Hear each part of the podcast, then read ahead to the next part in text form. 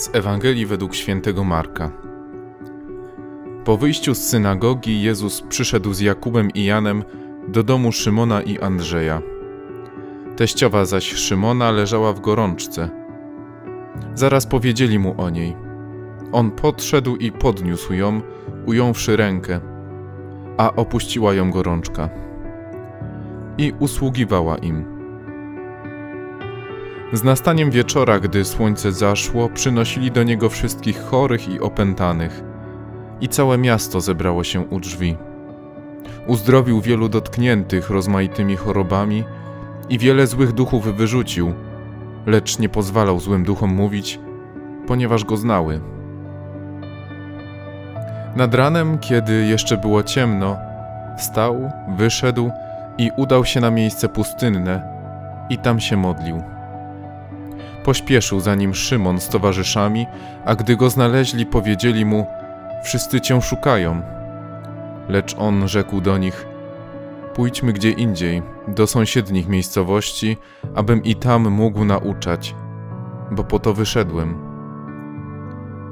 I chodził po całej Galilei, nauczając w ich synagogach i wyrzucając złe duchy.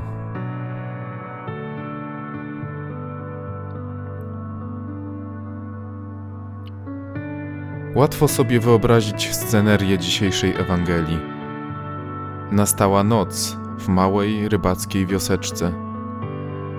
Na jeziorze spokojnie odbijały się tafle wody, podczas gdy parędziesiąt metrów dalej ludzie byli świadkami niecodziennych wydarzeń. Wokół jednego z wielu domów, niepozornego i zwykłego jak każdy jeden, zgromadziły się rzesze ludzi. Byli sparaliżowani, chromi, niewidomi, opętani. Ludzie błagali o pomoc, przepychali się, byle dotrzeć do drzwi, do domu Szymona. Część z nich krzyczała i płakała o pomoc. Opętani wrzaskiem potwierdzali, że między biednymi rybakami mieszka Zbawiciel świata.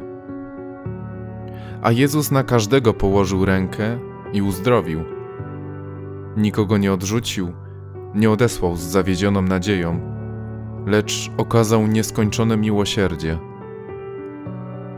Choć wokół panowały ciemności, ludzkie serca zostały oświetlone jasnością, która nie zna zachodu i która rozświetliła wszelkie mroki grzechu i śmierci.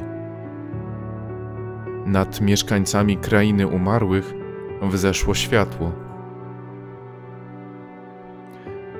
A jak dziś doświadczyć tych cudów z Kafarnaum? Tak jak Jezus, udać się na miejsce pustynne, osobno, oddalić od siebie wszystkie problemy, myśli, pomysły na życie i spędzić czas na modlitwie. Pozwolić, by to Bóg przemieniał swoją łaską nasze życie, a nie próbować na modlitwie zmienić Boga jakby chcąc poprawić mu humor i obłaskawić. Po prostu być u drzwi i czekać, aż Jezus wyjdzie, by dotknąć naszego życia.